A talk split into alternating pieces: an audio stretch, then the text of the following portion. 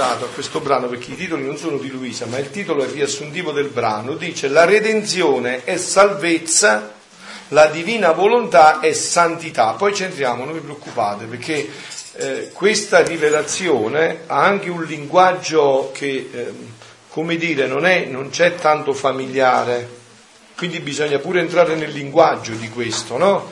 Mi sentivo, dice Luisa, tutta dubbiosa e annichilita su tutto ciò che il mio Gesù dice del suo divin volere, e pensavo tra me: possibile che abbia fatto passare tanti secoli senza far conoscere questi prodigi del divin volere, e che non abbia eletto fra tanti santi uno dove dar principio a questa santità tutta divina? Punto interrogativo. Eppure ci furono gli apostoli, tanti altri grandi santi che hanno fatto stupire tutto il mondo. Allora, ecco, io vi ho fatto una premessa, adesso ci entriamo dentro attraverso questo primo passaggio. Cioè, che cosa ha detto Luisa qua a Gesù? Luisa sta parlando con Gesù. Vorrei che fosse chiaro anche questo concetto. Gesù dice che questi scritti sono i suoi scritti. Ecco perché io vi li presento. Luisa è solo colei che si è prestata fino in fondo per questa opera.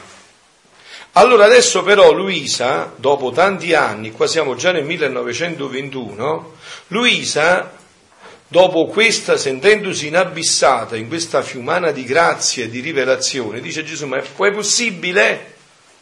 Udite bene, ma è possibile che quello che stai dicendo a me non l'hai detto a San Francesco?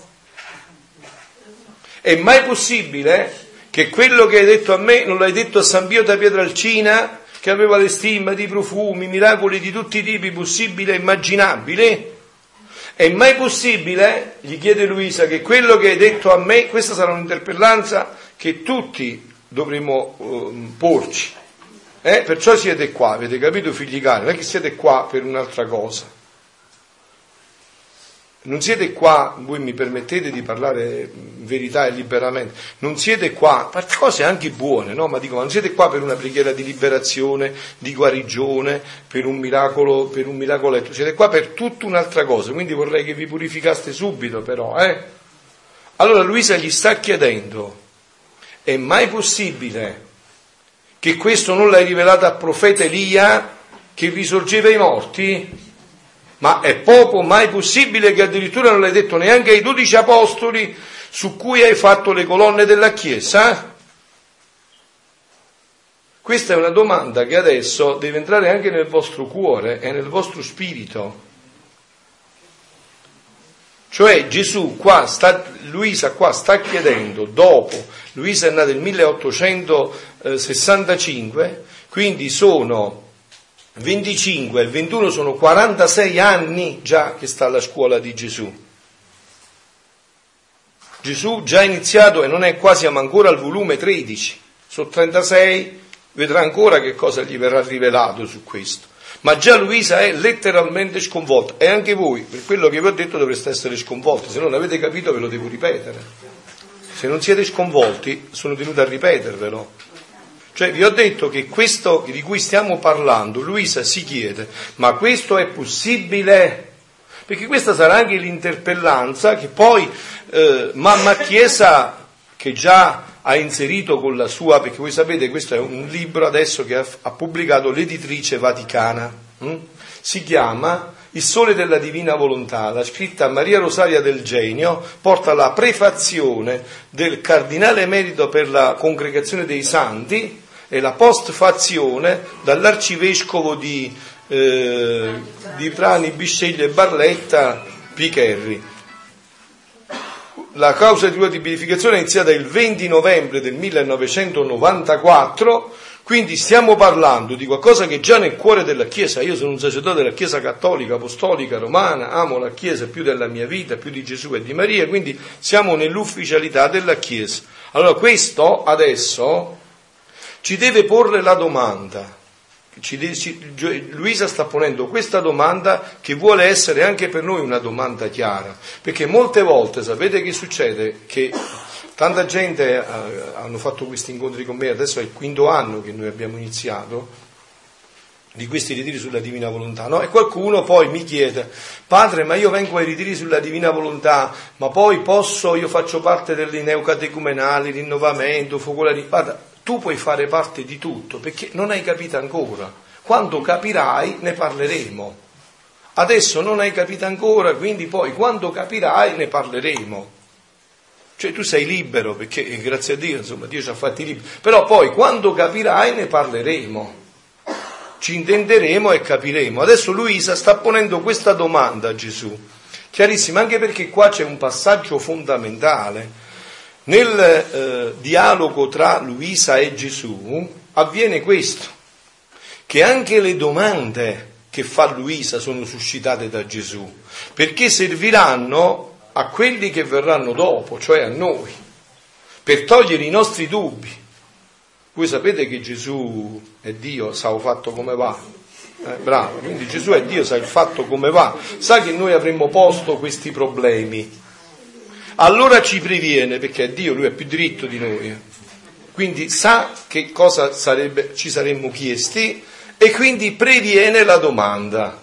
Allora Luisa gli sta chiedendo, lo rileggiamo un attimo: possibile che abbia fatto passare tanti secoli senza far conoscere questi prodigi del divin volere, e che non abbia eletto fra tanti santi uno dove dar principio a questa santità tutta divina?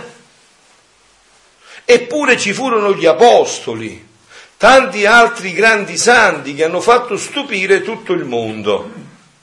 Ed ecco Gesù, perché quando si tratta di rispondere a questo, Gesù subito interviene. Ora, mentre ciò pensavo, non dandomi tempo e interrompendo il mio pensiero, è venuto e mi ha detto: la piccola figlia del mio volere non vuole persuadersi, perché ne dubiti ancora? Perché, dice Luisa, mi veggo cattiva e quanto più dici tanto più mi sento annientare. E Gesù: e questo io voglio, il tuo annientamento. E quando più ti parlo del mio volere, essendo la mia parola, udite, creatrice, crea il mio volere nel tuo, e il tuo innanzi alla potenza del mio resta annientato e sperduto. Ecco perciò il tuo annientamento. Oh, ma noi ci dobbiamo fermare un attimo e ci dobbiamo porre questa domanda. Ma perché Luisa è così sconvolta da questa rivelazione? Perché Gesù gli ha già detto chiaramente che questo dono della divina volontà era un dono dato all'uomo in pienezza prima del peccato originale, che Adamo ed Eva già vivevano questo dono nel paradiso terrestre, che quindi questo è consone alla natura umana, perché così Dio ci aveva creati. Quando è intervenuto il peccato originale, questo terribile blackout di cui oggi non se ne parla più e magari Dio non voglia, è vero, si mette anche un poco in discussione, no? Questo blackout terribile, che cosa ha fatto? Ha rotto questo innesto, la volontà umana fusa nella volontà divina. Ma che cosa è avvenuto con questo? È avvenuto anche un altro fatto eccezionale, cioè che Gesù gli ha fatto sentire, sperimentare e provare la gioia di come viveva Adamo ed Eva nel paradiso terrestre con il dono della divina volontà. Perciò Luisa è sconvolta da questo. Ma la cosa che la sconvolge di più è un'altra, che Gesù gli dice che ha decretato con lei che questo dono deve ritornare nell'umanità. Quindi non è che voi dovete aspettare i testimoni di Genova o da Venezia che vi vengono ad annunciare qualcosa che invece dovrebbe essere patrimonio pieno della nostra fede. Patrimonio pieno della nostra fede. Quindi Luisa è, tra virgolette, giustamente sconvolta, perché non è superficiale, è profondissima, è educata da Gesù, è di una profondità unica. Luisa si pone il problema e dice, ma quindi tu mi stai dicendo che questo dono deve ritornare nell'umanità? E qua si pone un grande problema, no? Voi sapete che questa di Luisa è una rivelazione privata, no? Voi sapete, è vero, la differenza, perciò io voglio questi incontri che siano anche una grande preparazione di cristiani adulti, maturi, che sappiano comparare questo con la Sacra Scrittura, col Magistero della Chiesa, col Catechismo della Chiesa Cattolica, con i documenti magisteriali. Allora, quando la Chiesa c'è una rivelazione privata, la prima domanda che si pone è questa: dove questo è contenuto nella Sacra Scrittura? Punto interrogativo. Perché Gesù ha detto tutto ormai, Dio in Gesù ha detto tutto, non c'è da aspettarsi nessuna novità, non ci sarà nessuna rivelazione privata che potrà aggiungere una letterina, uno iota, un segno piccolino alla rivelazione pubblica che è la Bibbia, di cui tutti siamo tenuti a credere in pienezza. Cioè la rivelazione pubblica è vincolante per un cristiano che non crede alla rivelazione, che significa non solo la Sacra Scrittura, ma anche il Magistero della Chiesa e la tradizione. Questa è la nostra rivelazione, comprende tutto questo, non è cristiano. Gesù, Dio in Gesù, ha detto tutto definitivamente. Vedete, in fondo, che cosa è successo in Gesù e quindi nel Vangelo, perché Gesù è il Vangelo. Tutto l'Antico Testamento è una preparazione a Gesù.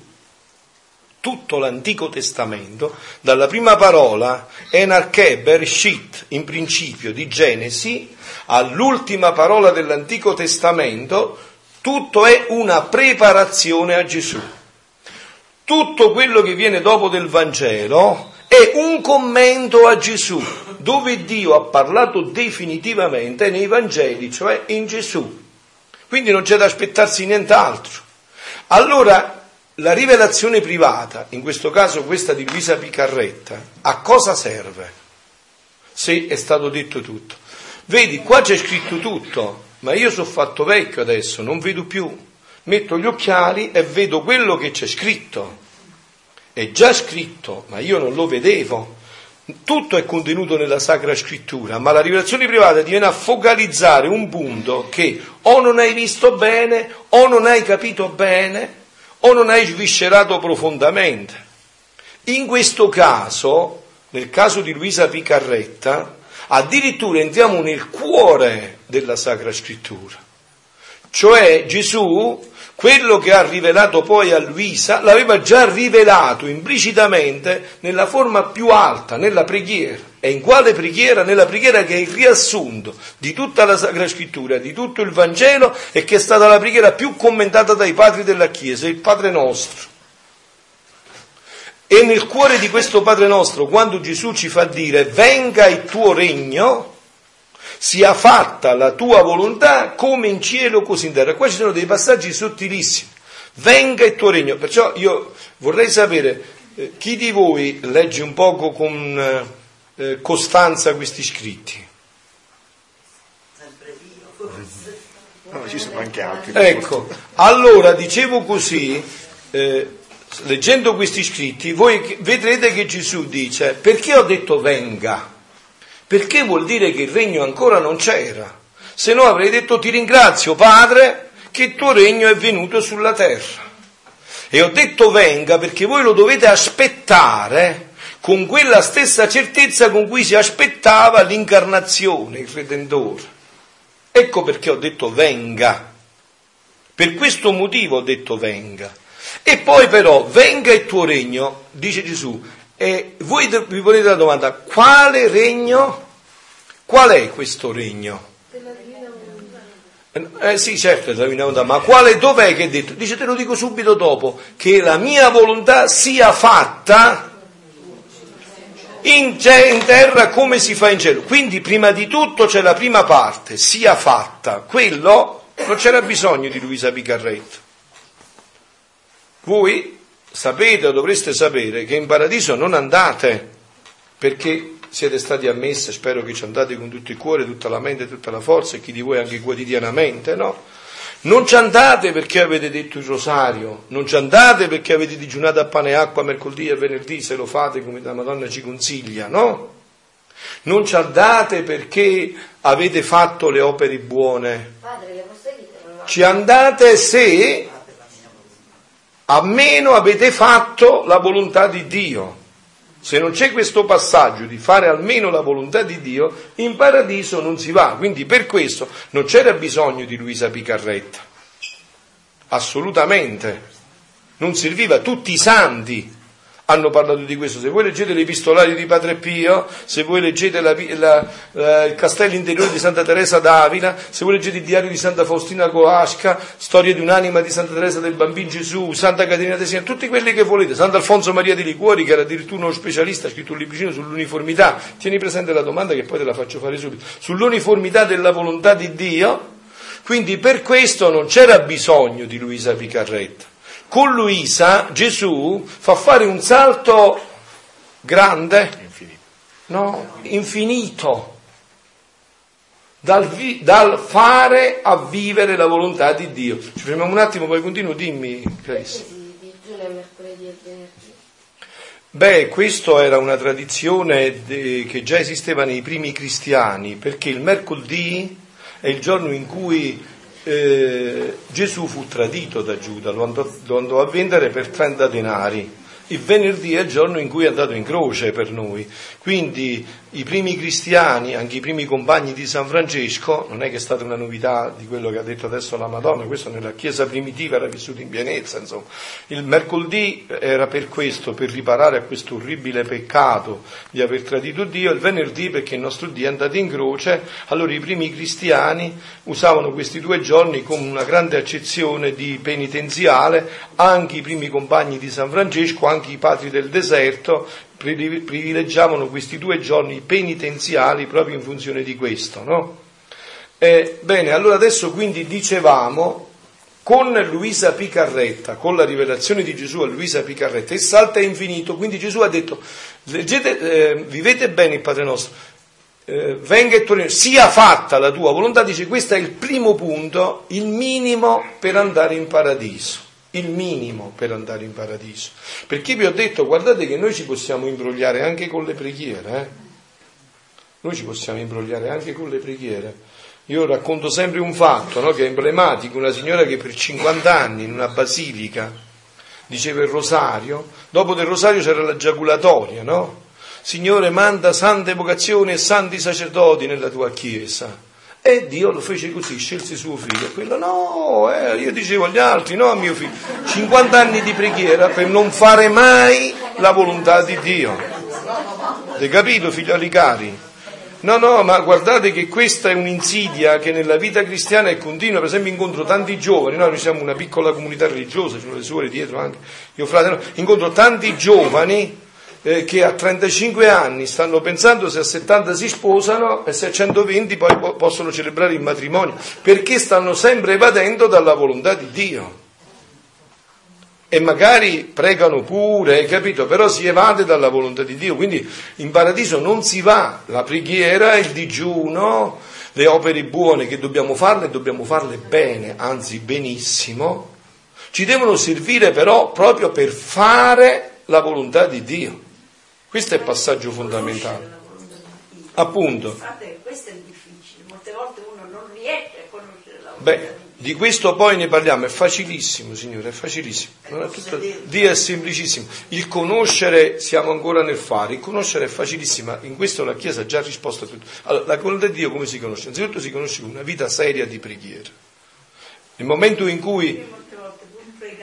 Sì, adesso vi dico i vari passaggi, so già quello che mi state dicendo, adesso vi... Prima di tutto si conosce con la preghiera del cuore, cercando veramente di mettersi davanti a Dio nella vita. Signore, che cosa vuoi per me? Non suggerire a Dio però quello che deve fare per me, perché molte volte noi siamo bravi a suggerire a Dio, diciamo, non fa morire a papà, muore papà e Dio non mi ha ascoltato, no? Questa è la nostra conseguenza logica, ma questo sottintende un orgoglio enorme, una superbia enorme, significherebbe, detto tra di noi, Signore io sono più diritto di te, fa sta papà qua, fa come dico io, non fa come dici tu, fa come dico io, ubbidisci a me, che io la so più lunga di te. Invece la preghiera che si mette in un'altra ottica è quella di dire, Signore io ti chiedo questo, perché sento che questo possa essere, però papà, non quello che voglio io, ma quello che vuoi tu, quello che tu sai che è il meglio per me. E statene certa, Signore, che Gesù risponde sicuramente, non lascia nessuna preghiera, come? Appunto, nessuno, appunto, e Gesù non farà mai mancare la risposta a questo. Quindi poi però, certamente, per situazioni molto particolari, magari la volontà di Dio è più delicata da comprendere. Allora non basta più solo la preghiera, c'è bisogno anche di una guida, di un aiuto spirituale. Io sto elaborando questo, ma lo vedo in questo modo, come potrebbe essere, no? E molte volte ancora non si riesce a definire, perché Gesù, Dio, sta facendo maturare dentro di noi quel desiderio per vedere se veramente è vero fino in fondo, se è veramente quello, perché tutto questo. Ma questo col tempo e con la chiarezza si realizzerà sicuramente. Ma questo è fare la volontà di Dio. Quindi qua siamo in questo campo in cui nel Padre Nostro dice sia fatta la tua volontà. Poi però, dice Gesù, qua avviene il passaggio infinito. Ma evidentemente, come ho detto io nel Padre Nostro, che questa volontà sia fatta in terra come si fa in cielo. Adesso, in questo momento, San Francesco, Padre Pio, Sant'Antonio, come stanno facendo la volontà di Dio? Non la stanno facendo, la stanno vivendo. La volontà di Dio per loro è diventato quello che è per un pesce l'acqua, anche questo lo dice Gesù, nessuna cosa farina del mio sacco, è tutto farina in questi libri. Lo dice Gesù, che cos'è per un pesce l'acqua? È tutta vera, un pesce nell'acqua ci mangia, ci dorme, cammina, passeggia, gioca, fa i bisogni, tutto è nell'acqua, no? Nell'acqua c'è tutto, è la sua, ecco. Gesù dice a Luisa, è giunto il tempo, ed è questo, in cui questo si deve realizzare qua, sulla terra, e questo ha avuto inizio con te, con Luisa Piccarreta. Perché gli dice Gesù? Perché prima del peccato originale Adamo ed Eva vivevano questo dono della divina volontà. Col peccato originale l'hanno perso il dono, ma hanno perso anche la memoria del dono, anche quella hanno perso. Dopo di loro non c'è stato nessun altro, se non l'umanità, la Maria Santissima, no? Lei era fuori classe, ha vissuto solo di questo, e l'umanità santissima di Gesù. Ma Gesù adesso lo cenna anche qua, spiega il motivo perché con la sua incarnazione non poteva rivelare questo, perché se noi ancora non prendevamo neanche la medicina, pensa un poco tu, dopo... Prima di questo, di Maria Santissima e di Gesù, e dopo di Maria Santissima e di Gesù non c'è stata nessun'altra creatura a cui Dio ha rivelato questo. Adesso, carissimi, chi poteva dirci a noi come viveva Adamo ed Eva prima del peccato originale? Certo, la Genesi lo adombra, ma in termini così chiari, chi poteva dirlo? Solo chi ha, perciò c'era bisogno di una rivelazione, sì. L'ho letto nel volume 18. Appunto, lo poteva dire solo la rivelazione fatta a Luisa Piccarreta, cioè come Adamo ed Eva vivevano prima del peccato originale, perché alcuni aspetti di Adamo ed Eva già li conosceva la teologia, per esempio che Adamo ed Eva avevano il dono dell'immortalità, e questo la teologia lo sapeva, la Madonna non è morta, è stata assunta in cielo con l'anima e col corpo, che avevano il dono dell'impassibilità, cioè che non avevano nessun tipo di dolore, questo la teologia lo conosce perché la Madonna non ha mai preso l'Aulin, non ha mai avuto mal di denti, ha partorito Gesù senza doglie del parto. che avevano il dono dell'integrità, che erano integri, questo lo sappiamo attraverso Maria Santissima, che è l'icona di tutto questo, che avevano il dono della scienza infusa, che sarà il primo dono che verrà subito collegato alla Divina Volontà. Voi sapete cos'è la scienza infusa? Cioè conoscere l'essenza di tutto ciò che ci circonda, conoscerne perfettamente l'essenza. Tutto questo in Genesi è adombrato, ha detto bene, come li chiami? Ha detto bene Giovanna, se voi leggete bene in Genesi la prima pagina, però è adombrato tutto questo, no? L'Adamo ed Eva che vivevano in intima comunione con Dio, perché Dio poi gli dice metti tu il nome agli animali, non lo mette Dio, se adesso il cane si chiama cane, il gatto si chiama gatto, non l'ha stabilito Dio, ma l'ho stabilito io uomo, perché conoscevo l'essenza canina e l'essenza gattina. Conoscevo l'essenza della differenza tra la mela e la pera, cioè tutto, io conoscevo con la scienza infusa e conoscevo tutto, tanto è vero che col dono della Divina Volontà la prima cosa che si riaggancerà sarà proprio la scienza infusa. Voi immaginatevi adesso, questo che vi sto dicendo, conosciuto sempre più profondamente da Luisa Piccarreta, è chiaro che dopo un certo numero di anni gli viene fuori questa domanda: Gesù, ma è mai possibile che tu questo hai aspettato tanti secoli, non hai rivelato a nessuno, adesso arrivo io e mi viene a dire una cosa che non hai mai detto e di cui non hai mai parlato? Questa è la domanda che soggiace, ma io tendo a risottolineare questo perché questo dovrebbe essere una cosa che sconvolge anche voi, perché questo ha sconvolto me, ecco perché io sono qua. Perché prima di stare qua io ho letto tanto dell'epistolario di Padre Pio, Castello Interiore di Santa Teresa d'Avila, la salita al Monte Carmelo di San Giovanni della Croce, il Diario di Santa Faustina Kowalska, Storia di un'anima di Santa Teresa del Bambino Gesù. Non sono arrivato qua così. Quando ho visto, nella sua infinita misericordia, Dio mi ha fatto questa grazia infinita di trovare questo, avendone percepito la portata, sono rimasto sconvolto, folcorato, e ho deciso di fare quello che fa fare Gesù a quel cercatore di perle nel Vangelo, che trovata la perla venne tutto e dice: "Io compro". Sì, prego. Padre, io ci sto impazzendo. Sì. Adamo e Eva. Allora hanno perso la memoria dopo la cacciata del padre. Sì. Come si riacquista questa memoria? Attraverso il dono della divina volontà. Si picchia qua sopra. Sì, per stoccarlo, da sopra. Se mi fa la divina volontà sulla strada. Sì, attraverso, e questo è il cammino, attraverso il riacquistare di nuovo questo dono della divina volontà. Infatti adesso sentiamo un poco, facciamo un passo avanti, sentiamo Gesù che cosa dice. E Gesù, è questo io voglio, il tuo annientamento. Come ti chiami? Quindi già la prima risposta l'hai avuta, sentite che dice Gesù, il tuo annientamento. E quando più ti parlo del mio volere, essendo la mia parola creatrice, crea il mio volere nel tuo, e il tuo innanzi alla potenza del mio resta annientato e sperduto. Ecco perciò il tuo annientamento. Sappi che il tuo volere deve disfarsi nel mio, come viene disfatta la neve ai raggi di un sole cocente. Ora devi sapere che quanto più grande è l'opera che voglio fare, tanti più preparativi ci vogliono. Vedete, Gesù adesso è il maestro, no? Ci sta istruendo insieme e ci fa gustare la bellezza di come si preparano. Qua, ora, quante profezie, quanti preparativi, quanti secoli non precedettero la mia redenzione?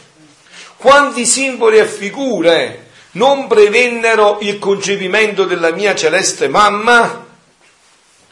Onde, dopo compiuta la redenzione, dovevo raffermare l'uomo nei beni della redenzione. E in questo scelsi gli apostoli come raffermatori dei frutti della redenzione, dove coi sacramenti dovevo cercare l'uomo perduto e metterlo in salvo. Avete capito che ha detto Gesù, no? ho creato i sacramenti.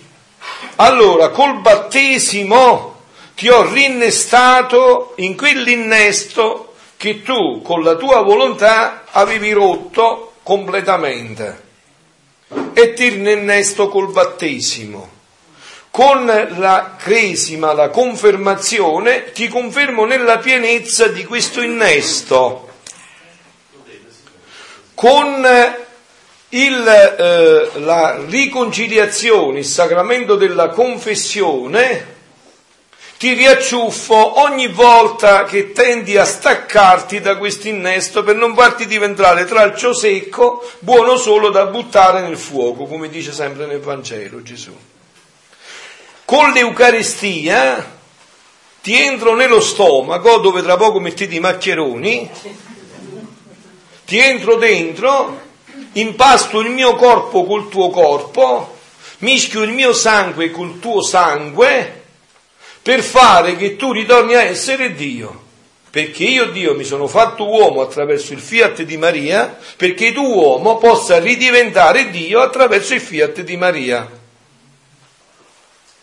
Con il matrimonio ti do la grazia di Stato per far che i due diventino una cosa sola. Col sacramento dell'ordine, nel mio caso, ti do la grazia perché tu possa essere un alter Christus per i tuoi fratelli. E con l'unzione degli infermi ti ungo perché niente ti possa acciuffare nel viaggio verso la gioia eterna. Questo dice Gesù con i sacramenti. Quindi dice, dove coi sacramenti dovevo cercare l'uomo perduto e metterlo in salvo, sicché la redenzione è salvezza, la redenzione è salvare l'uomo da qualunque precipizio, come ha detto Papa Francesco, come ci dice questo Papa stupendo, come ci dice? Ci dice Dio perdona sempre. Siete voi che vi stancate di chiedere perdono, ma lui è là, sempre. Cioè, ma io ho ucciso, ho sciolto 50 persone nell'acido, ne ho fatto di tutti i colori. Sei pentito? Sì, morirei piuttosto che peccare più. Ti assolvo dei tuoi peccati nel nome del Padre, del Figlio e dello Spirito Santo. Amen. Bianco come il giorno del battesimo.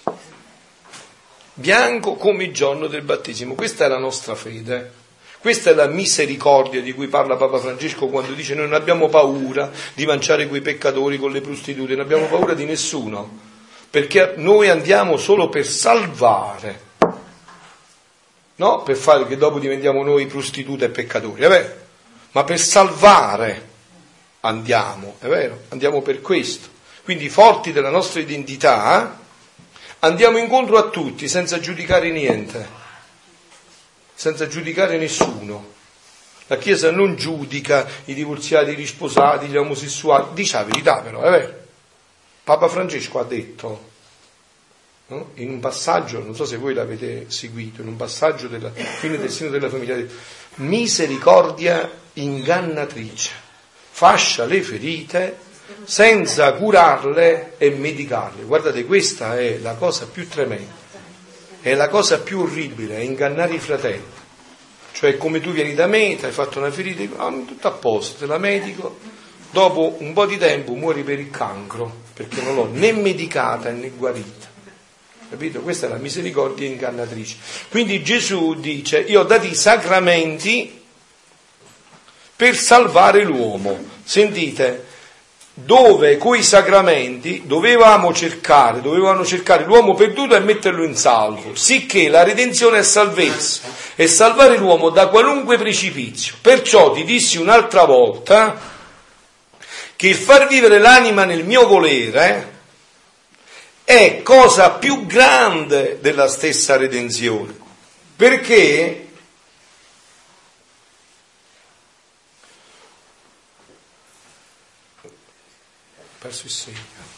salvarsi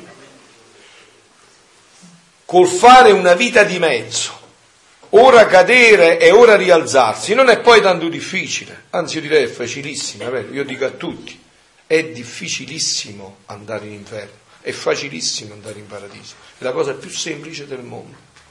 Andare in paradiso è un giochetto da bambini, perché Gesù ha fatto tutto per noi. perché c'è da fare chissà che cosa. Non è che, diceva Papa Francesco in un'omelia l'altro giorno, no? Non è che rischiamo di essere dei pelagiani. Sapete che era Pelagio? Pelagio era un monaco che diceva che l'uomo si può salvare anche con le sue forze, no? Diceva un'eresia tremenda. Noi sapete come andremo in paradiso sul letto di morte? È facilissimo. Diremo a Gesù: guarda, io ho fatto tutto sbagliato, pure le opere buone, quanto orgoglio, quanta superbia, quanta vanagloria. Io voglio essere vestito del tuo sangue e delle lacrime di mamma tua. Voglio che si dica di me: non sono più io che vivo, è Gesù con la mamma che vive in me. E si va in paradiso. Invece in inferno ti devi impegnare, devi ostinarti fino in fondo, devi essere proprio una cosa terribile. Avete capito perché esiste l'inferno? Perché è così, è una scelta tremenda. Invece il paradiso è una cosa semplicissima, non c'è niente di nostro, tutto è grazia. E voi sapete che noi dobbiamo soltanto corrispondere alla grazia, ma i domenicani, di cui Luisa era terziaria, sono sottilissimi, hanno un adagio e dicono: anche corrispondere alla grazia, però vedi che è grazia, capito? Anche corrispondere alla grazia, vedi che grazia. Il corrispondere alla grazia in questi scritti Gesù li paragona come tenere aperti gli occhi e tenerli chiusi, no? Se uno tiene gli occhi aperti, la pupilla dell'occhio si riveste di luce, la mano può operare, si può mettere ordine alla nostra vita, possiamo leggere, possiamo fare tutto. Se teniamo chiusi gli occhi, ci immergiamo nelle tenebre, non possiamo fare niente. E così è la corrispondenza alla grazia, è aprire gli occhi dell'anima. Quindi Gesù ti dà la sua luce, la sua immagine viene riflessa dentro di te e tu diventi a sua volta immagine e somiglianza di Dio, mentre tenere chiusi gli occhi dell'anima e aprire, cioè sprofondare nelle tenebre, in poche parole. Perché salvarsi con fare una vita di mezzo, ora cadere, ora rialzarsi, non è poi tanto difficile. E questo lo impetrò la mia redenzione, perché volevo salvare l'uomo a qualunque costo. Ecco perché ci ha dato anche il dono di Papa Francesco, che vuole insegnarci la stessa cosa, salvare l'uomo a qualunque costo. E questo lo affidai ai miei apostoli, come depositari dei frutti della redenzione. Ora, dovendo fare il meno, ancora, lasciai per allora il più, riservandomi altre epoche per il compimento dei miei alti disegni. Sentite adesso. Ora, il vivere nel mio volere, quello di cui siete venuti qua, per quel motivo per cui siete venuti qua, ora il vivere nel mio volere non è solo salvezza, ma è santità, udite carissimi, che si deve innalzare su tutte le altre santità. Chi di voi ha fatto la consacrazione alla Madonna leggendo San Luigi Maria Grignion de Montfort? Mi alzate la mano. Madonna, tantissimi non avete fatto ancora la consacrazione alla Madonna. Volete far prendere un infarto?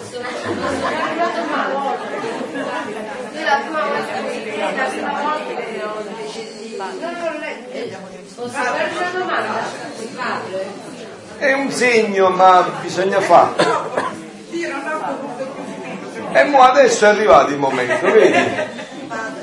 Allora io ho fatto la consacrazione, però il libro non vale. No, c'entra, il valere non è una gara, vale lo stesso, però adesso abbiamo il dovere di approfondirlo, no? Cioè io posso avere un tesoro, per esempio tu hai una perla, una moneta a casa, una cosa, no? E uno ti ha detto che vale 5 euro e quindi tu sei contenta perché vieni 5 euro, poi vieni da me che sono esperto, vieni da me che sono esperto e ti guarda che quella moneta vale 5.000 euro, dici, cazzo mio, che bello! Pensavo che era 5 euro, invece è 5.000. Viene un altro che più esperto e dice: guarda che questa vale 500.000 volte di euro. Allora tu sei sempre più contento, è vero?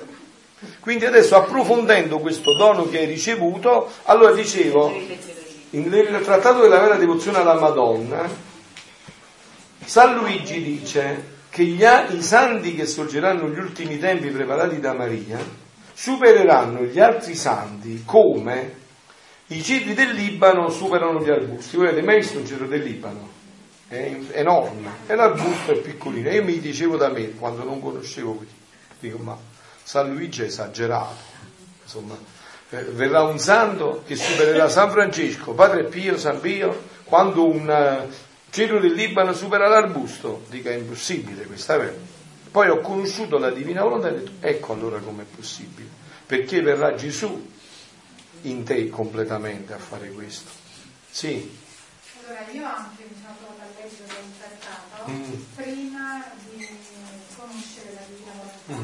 E allora alcune cose le avevo, non le avevo dato il giusto valore. Pure però... io, bravo. Pure io. Sì, mi colpiva, mi piaceva. Io anche sono a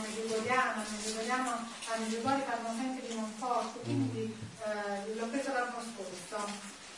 E allora io adesso invece lo vorrei riprendere, rileggere, e ecco il caso mio. Però non ho l'edizione che consigliate voi, ho quello delle Paoline. Ma non fa niente. Perché voi consigliate voi. Questa è un'edizione che ha un commento particolare, ma... non ha importanza, invece ha importanza la tua testimonianza. Vorrei che la ripetessi un poco bene, più dettagliatamente questo aspetto, perché dopo tu hai conosciuto la Divina Volontà? Sì, praticamente in parallelo, io l'anno scorso mi hanno iniziato a parlare della Divina Volontà. Alza la voce un po' così, sanno tutti, allora. Alza un po' la voce. L'anno scorso, proprio tornando da Medjugorje, è stata una coincidenza, mi hanno iniziato a parlare della Divina Volontà. E io avevo preso... Io però la chiamerei Dio incidenza. Allora, io tornando, quindi avevo letto un libro sulla Divina Volontà e sono stata proprio captata. Poi presi il trattato di Montfort.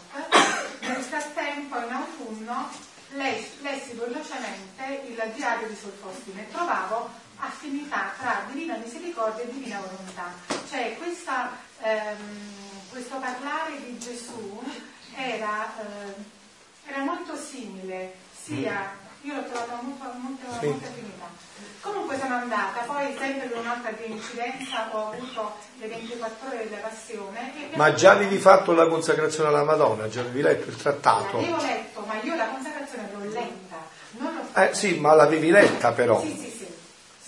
Poi prima di quello ho letto anche l'atto di Montfort sulla sapienza. Sì. Comunque, sì. Allora però mi interessava questo passaggio che ha detto, no? Cioè vedete, perché io ci tengo molto alla consacrazione, anzi enormemente alla consacrazione alla Madonna, perché la consacrazione alla Madonna è propedeutica a questo dono della Divina Volontà. Se fai bene la consacrazione alla Madonna, sicuramente la Madonna ti guiderà a questo dono della vita della Divina Volontà, perché così è. Questa è la consacrazione alla Madonna, cioè la Madonna ti vuole portare a vivere come lei è vissuta.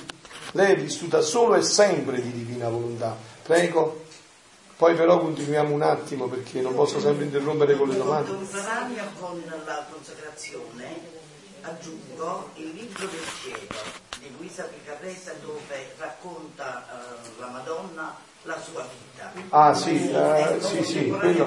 Quello si chiama la Vergine Maria nel regno della Divina Volontà. Prego. Io veramente non so nulla di nulla, l'unica cosa che so della Divina Volontà, perché sono andata a Medjugorje, forse perché chiamata. No, sicuramente perché chiamata. E lì uno sento parlare della Divina Volontà. Io sono una persona che ha seguito la Chiesa, ma relativamente solo per la domenica, per cui tutto ciò che dite, tutto ciò che parlate, soprattutto riferite nella Chiesa e i 10 comandamenti, queste cose, è tutta una novità. Ma nel momento in cui ho sentito parlare della Divina Volontà, io ho avuto una strana sensazione, ed è stata quella, la parola che mi ha colpito di tutto quello che sentivo, ed è immergermi. Io adoro il mare, e l'immersione, questa parola mi risuonava, spesso dimentico, perché non riesco, forse troppe notizie mi arrivano e quindi non riesco ad assimilare. L'immersione per me era un'immersione in questo mare infinito. Basta, quindi io ho sentito nella Divina Volontà questo desiderio di immersione. Tutto il resto, consacrazione alla Madonna, non so cosa sia. Adesso lo scoprirai in questa immersione, non ti preoccupare. Lo scoprirai in questa immersione, non ti preoccupare. C'è sottofondo di questa. Sì, sono i doni che Dio fa alle anime all'inizio, sai, come si fa con le anime? Si dà il dolce bello, no? Così, con quel dolce a te t'ha preso con la tua predisposizione all'immersione. Adesso rimani in questa immersione, non vi preoccupate, che lo Spirito Santo ti farà navigare profondamente. Io che non me ne intendo di mare, per esempio, immersione non mi avrebbe mai colpito, magari mi poteva colpire. Io che sono nato in un paese, appunto, ma io che non l'adoro nemmeno, perché sono nato in un paese dove la mattina facevamo colazione col pane e le pietre con un po' di aceto su in montagna, e allora quindi l'immersione non mi avrebbe mai colpito, insomma, capito? Il Dio sa come colpire, magari a me mi poteva colpire con una pietra, ma non con l'immersione. Allora dicevo, ora il vivere nel mio volere non è salvezza, ma è santità, sentite, che si deve innalzare su tutte le altre santità, che deve portare l'impronta della santità del suo creatore. Ecco questa immersione, no? Immergersi tanto che deve portare la santità del suo creatore. Perciò dovevano seguirsi prima le santità minori. Poi non ho detto io, adesso lo sta dicendo Gesù, Dovevano seguirsi prima le santità minori come corteggio forieri messaggeri, preparativi di questa santità tutta divina. Sì. Forse riallacciandoci al Vangelo, quello che lui diceva, i giusti saranno i giusti e i divini. Sì, perciò appunto, questo è importantissimo, perciò io vi ho detto, ripeto, faccio questi incontri perché voglio che questo si vada tutto a comparare con la parola di Dio, col Magistero, troverete tutti gli spunti per comprenderlo sempre più profondamente. Io vi porto una testimonianza di una signora, che quando l'ho conosciuta, forse si faceva, non so, credo che si dice anche da voi, la croce con la mano mangina, con la sinistra, quindi era lontanissima, Venne da me dopo una confessione e gli parlai della consacrazione alla Madonna, lei si consacrò e conobbe poi subito il dono della Divina Volontà. Conoscendo il dono della Divina Volontà, lei prima amava andare in India, fare meditazione trascendentale, non gli interessava niente della Chiesa, della Bibbia, la riteneva una cosa pesante, Poi conobbe il dono della Divina Volontà e che cosa è avvenuto? Che adesso è amante della Bibbia, sta approfondendo la Summa Teologica di San Tommaso d'Aquino e ha trovato tutta la luce che prima non aveva visto. Cioè questa luce della Divina Volontà è diventata una luce per fargli comprendere fino in fondo la parola di Dio. Il Magistero della Chiesa ha fondato un gruppo della Divina Volontà a Roma, nutritissimo, tutto in brevissimo tempo grazie a questi passaggi. Quindi dice Gesù, e siccome nella redenzione scelsi la mia impareggiabile madre come anello di congiunzione con me, dal quale dovevano discendere tutti i frutti della redenzione, così scelsi anche te, sta parlando a Luisa, come anello di congiunzione dal quale doveva aver principio la santità del vivere nel mio volere. Ed essendo uscito dalla mia volontà, per portarmi gloria completa dello scopo del cui fu creato, l'uomo doveva ritornare sullo stesso passo del mio volere per far ritorno al Creatore. Quindi con Luisa ci viene ridata la possibilità di ritornare a quello stato d'origine come eravamo stati creati prima del peccato originale. Questo è l'annuncio che ci danno questi scritti e che io vi trasmetto. Cioè all'uomo viene ridata questa possibilità. Qual è dunque la tua meraviglia? Sentite, queste cose sono stabilite ab eterno e nessuno me le potrà spostare. È decretato questo e non si può spostare. Voi avete sentito cosa ha detto la Madonna il 2? Mio figlio mi ha detto che il male non vincerà, perché ci siete voi giusti che cercate di pregare con il cuore. Non ha detto che pregate, ma che cercate. Cioè vuol dire che tutto è nella decisione. In fondo come si vive nella Divina Volontà? Decidendolo. Tutto il gioco è nella decisione. Noi tanto valiamo quando decidiamo. Tutto ciò che nella vita non è volontà è paglia, è segatura.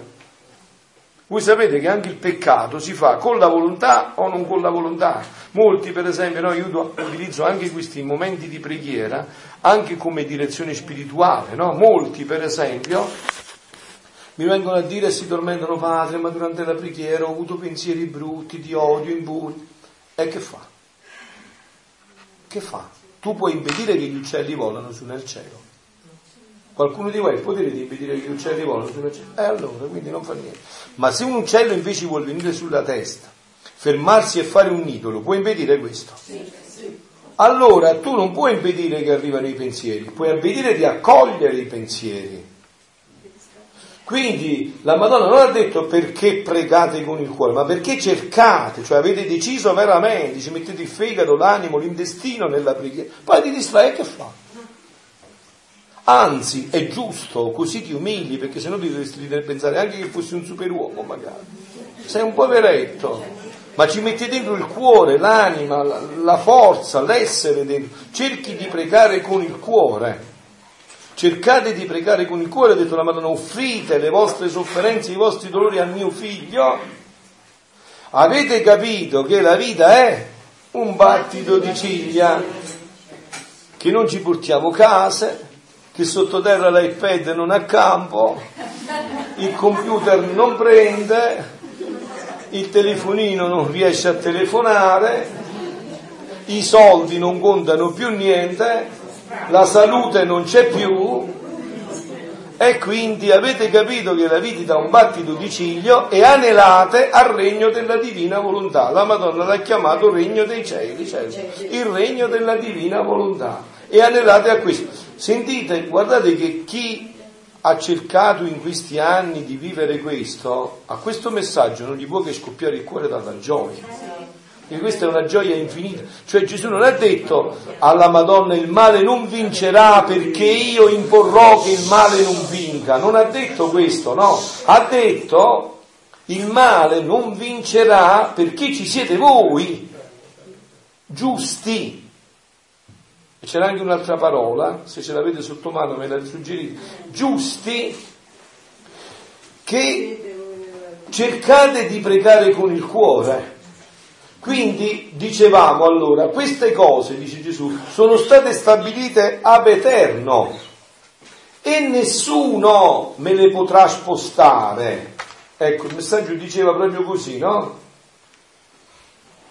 Mio figlio mi ha promesso che il male non vincerà mai, perché qui ci siete voi, anime dei giusti, e carai, anime dei giusti, voi che cercate di dire le vostre preghiere con il cuore, voi che offrite i vostri dolori e sofferenze al mio figlio, voi che comprendete che la vita è soltanto un battito di ciglia, voi che anelate al regno dei cieli. Tutto ciò vi rende i miei apostoli. Vi ricordate che diceva San Luigi Maria Grignion de Montfort? Gli apostoli di Maria degli ultimi tempi li chiamava. Gli apostoli degli ultimi tempi, cioè gli apostoli che avrebbero conosciuto questo dono della divina volontà e avrebbero cercato di viverlo, avrebbero messo tutto ecco perciò vi ripeto, quando poi magari dopo certi incontri qualcuno mi chiede ma io faccio questo, vado là, ma può fare tutto quello che vuoi tu, non hai ancora capito, quando capirai poi ne parleremo. Ci confronteremo più profondamente. Quindi dice Gesù, queste cose sono stabilite ab eterno e nessuno me le potrà spostare. Questo non l'ha detto Giampaolo o Fra Pio, perché se no spostiamo tutto. L'ha detto Gesù, Gesù è Dio, quindi non si può spostare più niente. Questo è stato decretato, è stato stabilito, non c'è più nulla da fare. nessun peccato, nessun imbroglio dell'uomo potrà toccare questo. E siccome, sentite, la cosa è grande, è stabilire il mio regno nell'anima, anche in terra, questa sarà la sconfitta definitiva di Satana. Questa è la sconfitta definitiva. Avete capito?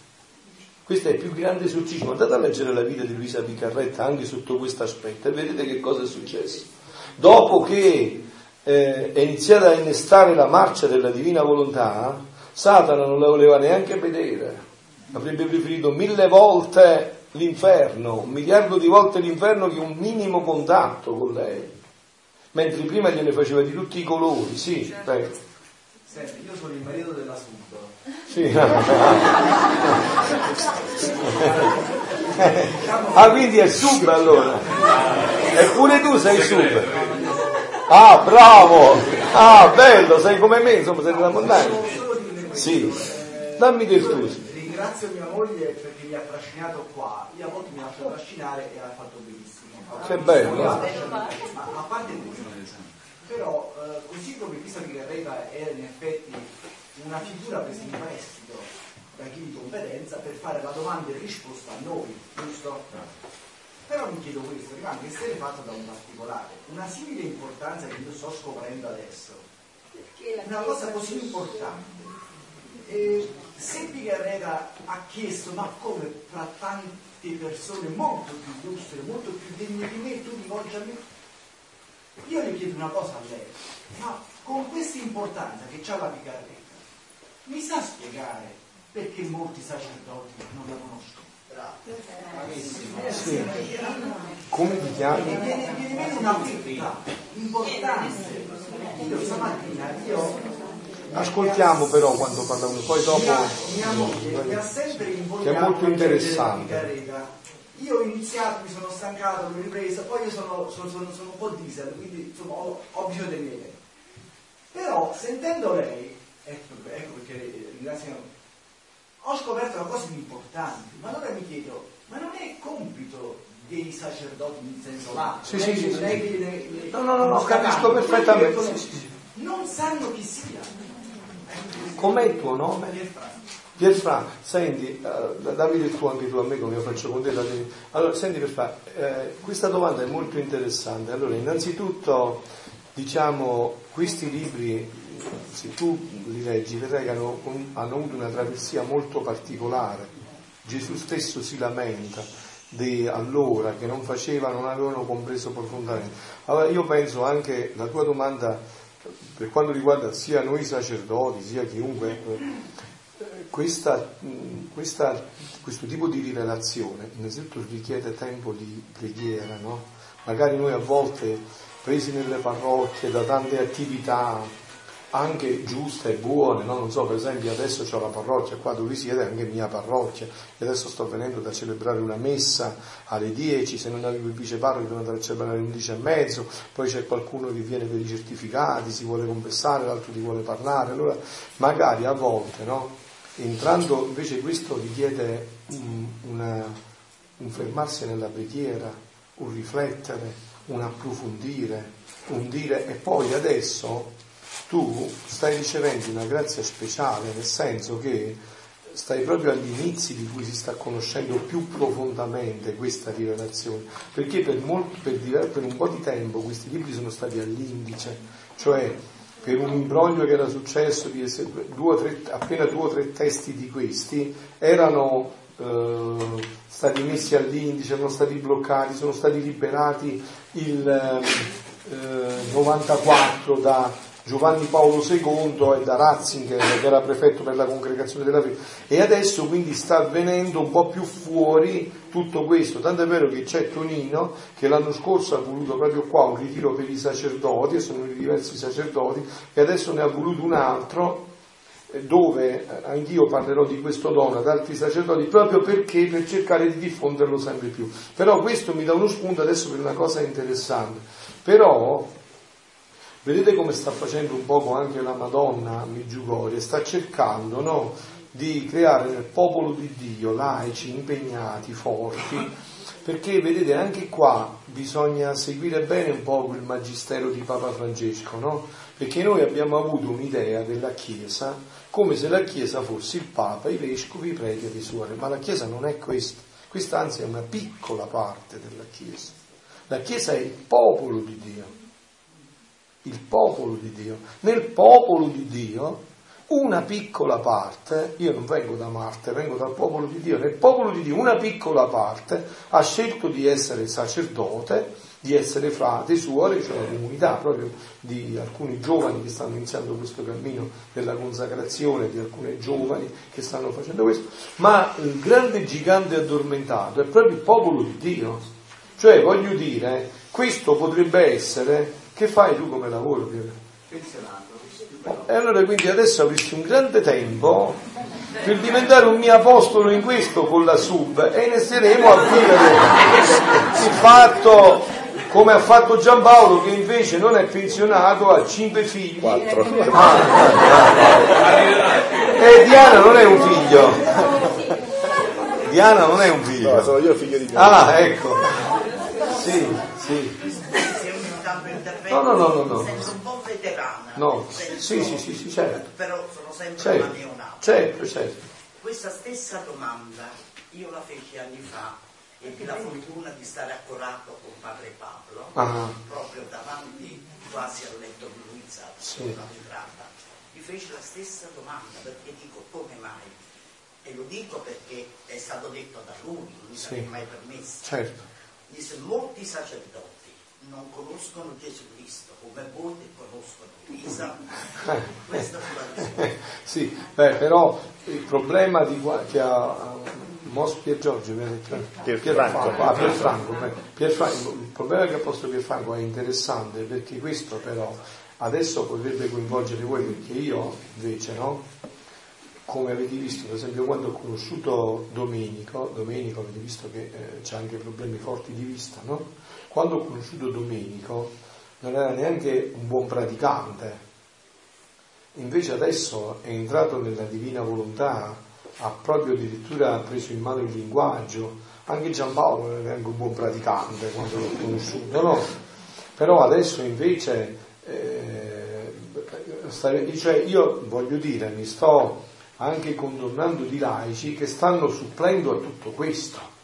Quindi questa è una grazia, no? Diceva Santa Teresa del Bambino Gesù, ma perché Gesù ha scelto me, ha scelto noi, erano 4 sorelle sue, e dice guarda non ce lo poniamo perché approfittiamo di questa grazia. Allora adesso direi voi approfittate di questa grazia, cioè cerchiamo un poco di creare gruppi di preghiera della Divina Volontà nei vostri paesi, di muovere questo, di impegnarvi in modo tale che io possa venire anche a sollecitarvi, a spingere verso questo. Potete, appunto, potreste, avete l'opportunità di venire a fare ritiri formativi in questa casa che è accogliente a tutte le modalità, i comfort per accogliervi pienamente. Cercate di approfittare di questa grazia e di farla conoscere voi anche ai vostri sacerdoti, però per fare questo, subito vi faccio parlare, per fare questo nemo dabet qui non habet, nessuno può dare quello che prima non ha. Ecco perché io voglio questi incontri formativi, fortemente formativi, perché quando voi li presentiate possiate, anche perché non è che ci vuole l'arco di scienza, cioè questi volumi è vero che l'ha scritta una che teneva 5 lauree, o 6, quando ne ha 12 teneva prima elementare. Quindi voglio dire, ci sono degli errori di ortografia che Gesù ha voluto che si lasciassero, qua ci sono degli strafalcioni di ortografia che sono proprio chiarissimi, voglio dire, quindi non è che si è chiesto chissà che cosa, no? Papa Francesco stesso ha detto un battezzato non ha bisogno di nessuna autorizzazione per andare a evangelizzare, il fatto che è battezzato è già stato abilitato a questo, non è che gli chiedo prete o vescovo di fare questo, no? Solo che però giustamente, come dicevamo, bisogna che ci sia una certa preparazione, non è che ci vuole chissà che cosa, dovete spaventare, non è che qua dobbiamo fare la summa teologica, no, voglio dire, però una certa preparazione che ci permetta di innestare tutto questo e di farlo passare nel cuore dei fratelli, anche se io penso, come giustamente dice anche Papa Francesco, prendendolo da San Francesco, tutto questo si trasmette più con la vita che con le parole. Cioè io dico, no, a volte anche nelle umilie, ve lo ripeto a voi, qua nessuno è fesso, è vero? Cioè voi avvertite quello che passa nel mio cuore e avverto quello che passa nel vostro. Quindi al di là delle parole c'è un radar che gira dentro, dice, ma quello padre, quello che dice, prima sta cercando di viverlo lui. Allora se stiamo cercando di viverlo noi, avviene l'innesto nell'altro. Questa è una dinamica da cui non possiamo sfuggire. Non si può sfuggire da sto fatto.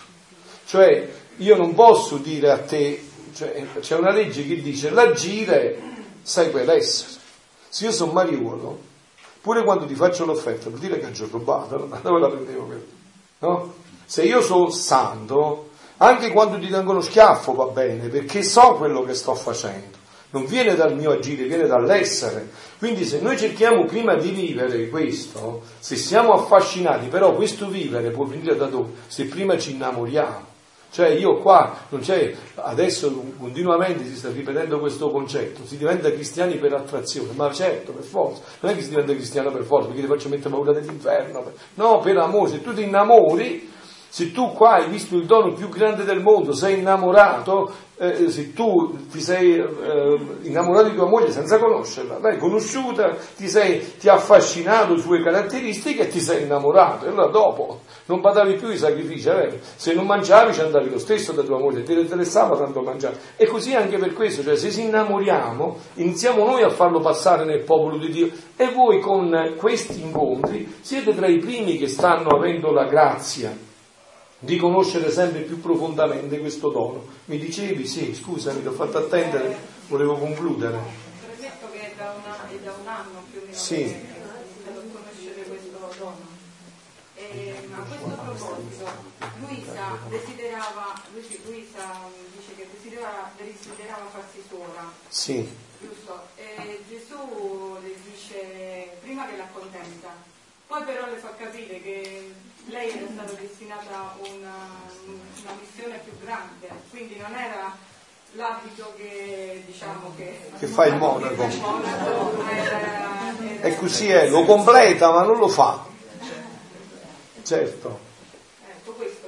Sì, allora quindi adesso però, perché abbiamo poco tempo, poi nel pomeriggio ci rivedremo ancora, vorrei continuare un attimo su un altro pensiero. Penso che ancora non avete fame, non dovete mangiare a luna, quindi potete aspettare un poco. Bravo. Allora, dicevo, e siccome la cosa è grande, è stabilire il mio regno nell'anima anche in terra, questo sconvolge Luisa. Se Gesù avesse detto, questo si farà là, si farà là, ma Gesù sta dicendo, sta da fare qua. È stato decretato da me che deve verificarsi qua. L'uomo deve ritornare a essere quello che io avevo stabilito che fosse, perché vedete anche questo dovete averli da chiare, ecco perché è importante formarsi bene, no? Voi sapete, è vero, che il tumore, il cancro, l'AIDS, la morte, queste non le ha fatte Dio. Dio quando le ha viste si è messo le mani nei capelli, ha detto guarda che hanno fatto con la loro libertà.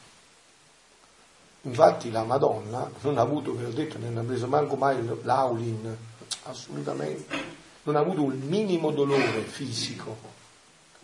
Quindi Gesù vuole riportare l'uomo a questa condizione, come l'aveva creato, dal perfetto, nonché può venire fuori che è perfetto. Quando Dio ci ha creato, ci ha fatti una meraviglia, uno stupore, una bellezza. Eravamo un capolavoro, se voi leggete le pagine di questi libri, ma guardate, voi li inzuppate di lacrime, sentite a me. Quando vi sentirete dire che Gesù dice il mio gioiello, questo è per me l'uomo, il mio gioiello. Questo è l'uomo nella mente di Dio.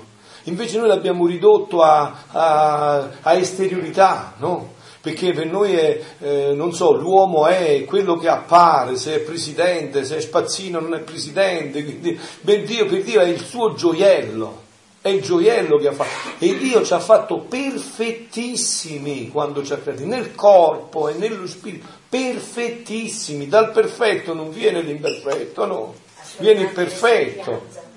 appunto a sua immagine e somiglianza, questa somiglianza che doveva crescere eternamente attraverso il dono della Divina Volontà, mentre l'immagine è stata messa dentro, la somiglianza era un evolversi continuo attraverso questo dono della Divina Volontà. Ecco che cosa sconvolge Luisa, che possedendo questi concetti, perché Gesù l'aveva educata in tutti questi anni, possedendo questi concetti, Gesù addirittura gli dice: ma questo si deve realizzare qua, sulla terra. E in altri passi dirà: ponno passa secoli, per me il tempo non conta, ma questo si deve realizzare, è stato decretato, è decreto legge. Voi sapete che il decreto legge è stato decretato questo dalla Santissima Trinità e non può non essere così.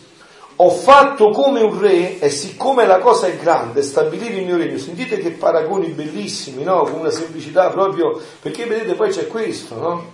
Che il dono della Divina Volontà è semplicissimo.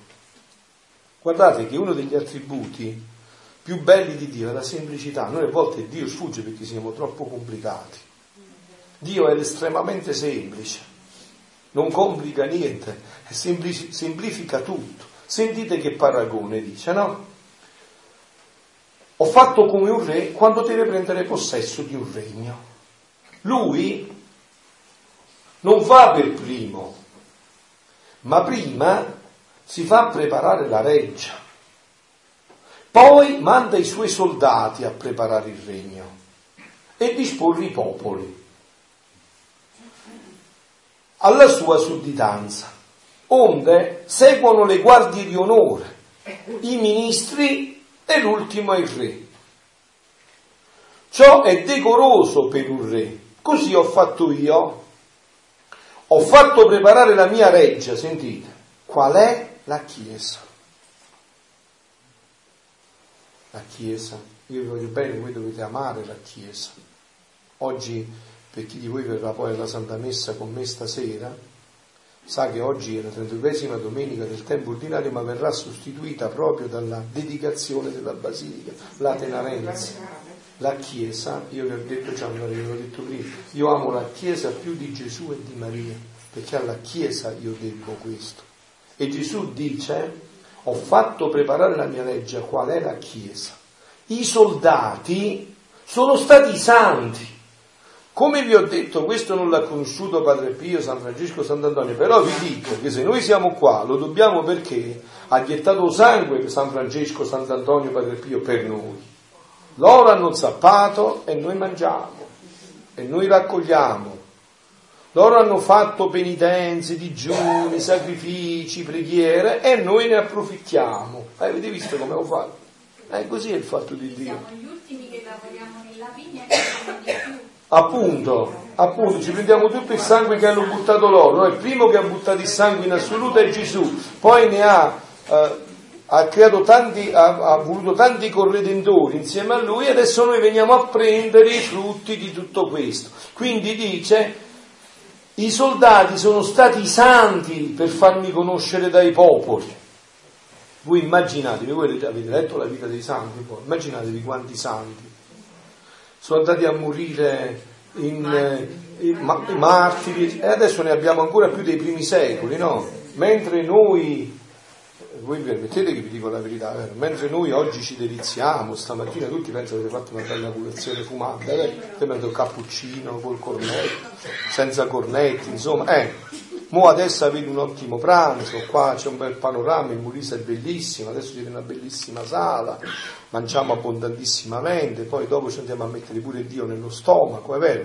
Se siamo in grazia di Dio, noi mettiamo Dio nello stomaco, poi stasera perché abbiamo mangiato troppo abbiamo il brudino pronto. Se fa freddo possiamo accendere i termosifoni, abbiamo la miscelazione dell'acqua, e invece molti fratelli nostri mo stanno in coppa in montagna e si fanno tagliare la testa, altri si fanno mettere nel forno e bruciano. Quindi capite? Cioè, voglio dire, vero? Non so se mi spiego, disse il tovagliolo, voglio dire, no? Come ho fatto? Cioè, noi ci stiamo gustando lo splendore di chi per noi è dato. E quanti santi hanno fatto questo e non hanno conosciuto quello di cui noi adesso stiamo conoscendo. Che meraviglia, la misericordia di Dio, no? E allora dice: i soldati sono stati santi per farmi conoscere dai popoli. Poi mi hanno preceduto i santi che hanno seminato miracoli.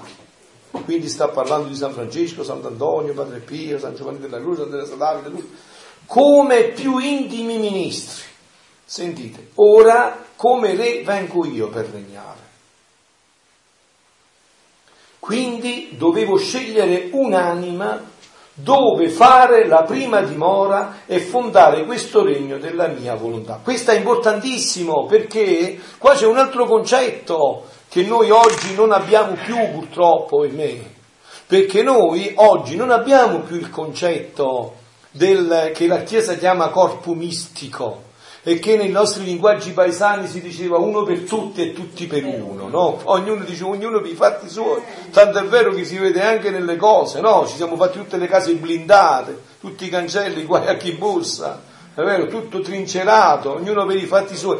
Quindi non comprendiamo più questo linguaggio. Quando Dio sceglie una della razza umana, vuol dire che ha scelto la razza umana.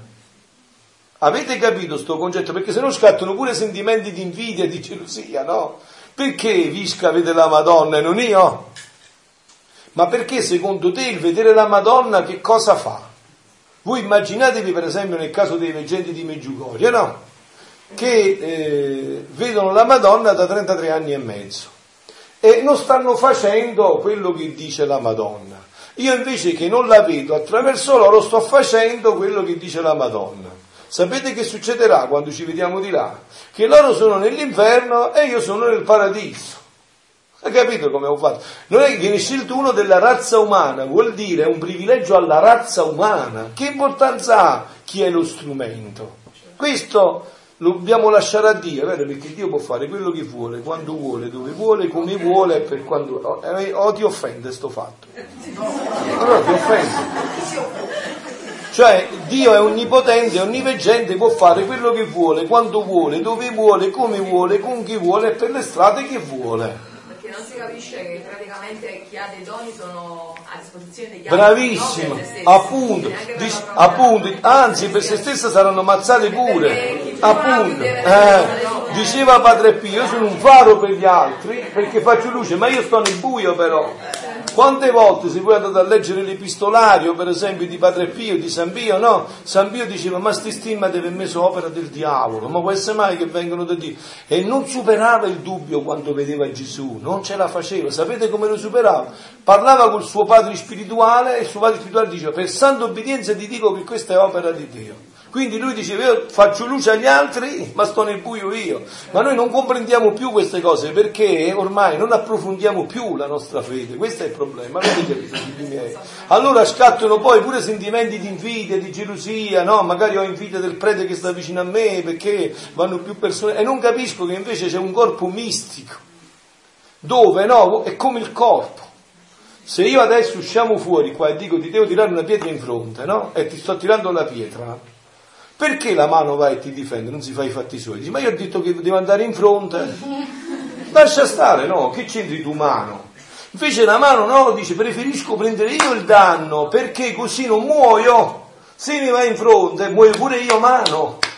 Questo è il corpo mistico, che non lo sperimentiamo più. Per esempio, nel corpo mistico, che cosa si dice? Se adesso, no, uno sta facendo un peccato, nel nascondimento, nella foresta dell'Amazzonia sperduto, dove neanche la destra sa quello che fa la sinistra di peccato, sta danneggiando tutti gli uomini.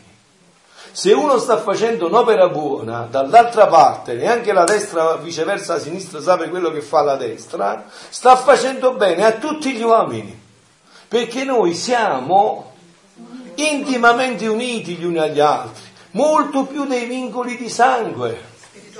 Appunto, che è molto più forte questo organismo soprannaturale che abbiamo, ci unisce intimamente. Perciò vedete, nella Divina Volontà, quando noi parliamo degli atti nella Divina Volontà, no? Poi ne vedremo se riusciremo, se no è uno stimolo perché continuate a venire, che sono numerosi, no? Gli atti nella Divina Volontà, per esempio adesso sto dicendo, Gesù vieni tu a parlare in me, tu a guardare in me. Che cosa avviene in questo momento mentre io sto dicendo questo? Il giovane che si voleva buttare giù nel ponte a Isernia, a Napoli, a Milano, non lo fa più. Il peccatore che stava andando a fare un peccato non lo fa più. L'ammalato che non aveva la forza di entrare in sala operatoria trova la forza. La vecchietta che era disperata a casa sua e si voleva suicidare non lo fa più. Non è finito. Questo vale per tutti gli uomini di tutti i tempi, dal primo uomo fino all'ultimo uomo che ci sarà. Non è finito ancora. Vale per tutte le anime del purgatorio. Io sto facendo bene a tutte le anime del purgatorio. Ma come tu stai dicendo, Gesù, vieni tu a mangiare pasta e fagioli in me e stai facendo tutto questo popolo di ben di Dio? Certo. Conoscendo, perché capite che la conoscenza è fondamentale. Io non posso fare quello che non conosco, no? Come ho detto prima, non mi innamoro di te se non ti conosco, no? Come faccio? È un'idea, no? Conoscendo. Non solo, ma sto anche aumentando tutta la gloria accidentale di tutti i santi che sono in paradiso. Questo con un atto, perché questo atto è un atto divino. Che significa divino? Che è eterno, immenso, infinito, non ha spazio, non ha tempo, è onniveggente, è onnipotente. Passate, non ha più. Allora capite chi entra in questa preghiera. Questo è anche il modo nuovo che Gesù insegna a Luisa per pregare. Quando tu entri, no? Diceva la signora, immergersi, proprio bellissimo, l'immersione in questo fa tutto questo, tu ti immergi in questo e non sei più tu, è Gesù che vive dentro, tu sei immerso, no? Se tu immergi una goccia d'acqua nell'oceano è immersa, non la distingui più, ma c'è l'identità però, è l'io che si perde nel tu dell'altro senza perdere se stesso. Questa è la meraviglia, non è che ti viene a toccare la tua libertà, è l'io che si perde, io mi immergo, non mi vedo più, vedo il mare, però io ci sto da dentro immerso e ci sto consapevolmente, ci sto con tutto il cuore, ci sto con tutta la mente, con tutta la forza, con tutta l'anima, ci sto perché lo desidero, perché amo stare immerso là dentro. Questo avviene nella vita della Divina Volontà. Capite voi perché io mi sto consumando per cercare di diffondere questo? Perché questo solo sarà la soluzione a tutti i problemi dell'uomo. Non c'è, qua c'è la soluzione a tutti i problemi dell'uomo. E perché ho bisogno di anime che facciano questo? Vedete, e qua concludo per questo momento, poi vi lascio andare a pranzo, no? Perché se mi metto a parlare poi non pranziamo neanche più, perché non è che fa niente. Dicevo così. No, vedete, perché Gesù si è incarnato 2000 anni fa e non 2010, quello che sarà anni fa, e non 3000 anni fa o 1200 anni fa? Perché in Dio niente avviene per caso, in maniera arbitraria. Il caso si mette sui maccheroni, ma poi non c'è più. Tutto è in Dio perfezione. Perché? Perché Dio nella sua onniscienza ab eterno aveva stabilito che quando si raggiungeva un certo numero di preghiere e di sacrifici e quando quindi la misericordia e la giustizia si sarebbero equilibrate, ci arrivava il grande dono del Dio fatto uomo, perché l'uomo si faccia Dio e si è incarnato. Quando arriverà questo dono della divina volontà nell'umanità? Quando verrà raggiunto il numero di atti stabilito ab eterno. Ho detto, questo non è farina del mio sacco, su quello che sto dicendo, voglio bene, non c'entro niente, cioè io ecco questo e ve lo dico. Allora, quando arriverà questo? Quando sarà raggiunto il numero di atti? Allora, se io per esempio adesso abbiamo una comunità dove noi viviamo solo di questo, no? Frati e suore che pregano in questa dinamica, no? Se io adesso per esempio in questo incontro prendo altri 10, 15, 20 anime che vivono così, io ho aumentato il numero di atti e sempre più velocizzo, anticipo anzi la venuta di questo regno sulla terra, l'anticipo, perché questo è un potere soprattutto poi fatto attraverso il cuore immacolato di Maria, no? Voi sapete che Gesù doveva stare 72 ore sottoterra, invece i primi cristiani celebrano la Pasqua alle 5 del mattino della domenica sostenendo che Gesù sia stato 40 ore, 38 ore, voi sapete nelle parrocchie si fanno le 40 ore, no? Vengono da questo, 40 ore sotto la terra, quindi praticamente ci sarebbe stato un abbuono di 24 ore se sottendo, no, 34 ore se so 38, è vero? Da dove è venuto questo? Da dove è venuto? È venuto da Dio che ha visto la Madonna e ha detto, questa muore pure lei. Questa prega io non posso più fargli ritardare, devo anticipare. Le preghiere della Madonna, le sue lacrime, la sua sofferenza ha anticipato il tempo dell'incarnazione. Allora le nostre preghiere, messe nel vassoio del cuore immacolato di Maria, i nostri atti, i nostri giri, poi saprete che cosa sono anche i giri di cui parla Luisa, i nostri atti, i nostri giri hanno questo potere attraverso il cuore immacolato di Maria. E voi avete visto che quello che ha detto Gesù nel messaggio del 2 è una conferma di questo. Gesù non ha detto, la Madonna non ha detto Gesù ci assicura che il male non vincerà perché c'è Lui, perché ci siete voi, anime dei giusti che cercate di pregare. Quindi non dobbiamo fare i fessi per non andare in guerra, anche perché in guerra ci dobbiamo andare lo stesso. Noi siamo importantissimi. La Madonna tante volte ci ha ripetuto questo concetto anche a Medjugorje. Io ho bisogno di voi. Mo voi non neanche potete fare più i fessi, perché l'avete sentito attraverso me che vi ho detto che la Madonna ha bisogno di voi. Ha bisogno di voi. Ma io sono peccatore, io sono fragile e ho bisogno di te, non ti preoccupare. Lei penserà a non farti essere più peccatore, è fragile, però ha bisogno di te così come sei, non ha bisogno di quello che pensi di essere, ha bisogno di te adesso, in questo momento, così come sei, ha bisogno della tua vita, ha bisogno della tua persona, ha bisogno delle tue lacrime, del tuo sacrificio, della tua sofferenza, perché voi poi sapete, no? Che proprio i membri del corpo di Dio più fragili sono quelli che più ottengono tutto, no? Voi sapete che Gesù non c'ha salvato coi miracoli, ma ci ha salvato quando nessuno può salvare. Tu che cosa conta un uomo che lo metti in croce, gli ho dato mani, piede e tutto, e invece proprio là avviene l'evento più grande, no? Oggi perché stiamo andando alla deriva anche su questo punto, no? Si tende a parlare di queste eutanasie, di tutte queste cose che non risolvono niente. Guardate, io vi devo dire a questo proposito un'esperienza, no? Una giovane che veniva da una vita insomma di peccato, no? E quindi aveva raggiunto anche una forte depressione, una disperazione, poi grazie a Dio ne era uscita e quindi me l'avevo potuto raccontare, no? Un giorno, stando a Roma in un palazzo altissimo, aveva detto non ce la faccio più a soffrire così, stava prendendo anche psicofarmaci, mi butto giù e mi suicido. Era proprio sull'orlo. Dice, ho sentito una voce dentro di me che mi ha detto: figlia mia, lo puoi anche fare, ma appena arriverai giù, le sofferenze si riuniranno di nuovo a te. Ha detto, ah no, ferma, allora non lo faccio.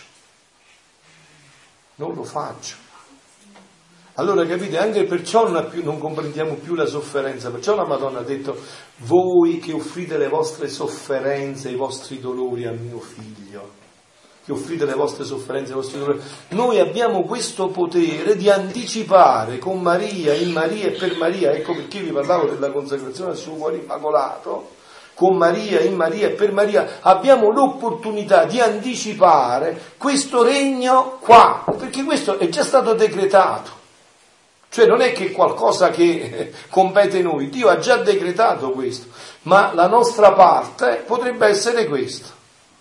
Cioè non so, vorrei che stamattina molti di voi, pure mentre mangiate, vi distraete un poco, ci pensate un poco se volete rispondere a questa chiamata, perché voi sapete che oggi corriamo un rischio, no? Tutti, di essere tanto chiacchieroni, magari anche tanto studiosi, ma qua si tratta di offrire la vita, non è un gioco, si tratta di offrire la vita. Di dire sì, mamma, la mia vita è a tua disposizione, no? Tu hai visto i mafiosi, non dicono a disposizione. Ecco, noi dovremmo farlo infinitamente di più, a disposizione di Maria, la nostra vita, per anticipare questo regno della divina volontà che è già stato decretato da Dio nell'umanità. Questa è la proposta che siete venuti a ricevere in questo incontro insieme, con la gioia di approfondire sempre di più. Vi prego di essere, costanti in questo cammino, non vedrete delle meraviglie senza fine. Se voi leggete questi scritti, Gesù dice, questi scritti sono trasformanti, cioè hanno un potere di trasformarti dentro. No, vi voglio leggere, non ce l'ho qua, l'omelia ve l'ho regalato, ve lo leggo stasera l'omelia. Vi voglio leggere che cosa dice Gesù quando questi scritti verranno letti, che cosa avverrà nella Chiesa. Voi vedrete, lo sentirete stasera all'omelia della Santa Messa. Vi leggerò proprio questo passaggio parlando della Chiesa, che cosa avverrà quando questi scritti entreranno nel cuore della Chiesa. Allora, adesso potrei concludere dicendo: uomo avvisato, io ho fatto la mia metà, ma chi deve fare l'altra metà? Bene, diciamo l'Angelus, che andate a Francia. Sì, l'angelo del Signore portò l'annuncio a Maria. Ave o Maria, piena di grazia, il Signore è con te, sei benedetta fra le donne, benedetti il frutto del tuo seno, Gesù. Santa Maria, Madre di Dio, prega per noi peccatori, adesso è nell'ora della nostra morte. Amen. Eccomi, sono l'ancella del Signore. Si faccia in me secondo la tua parola.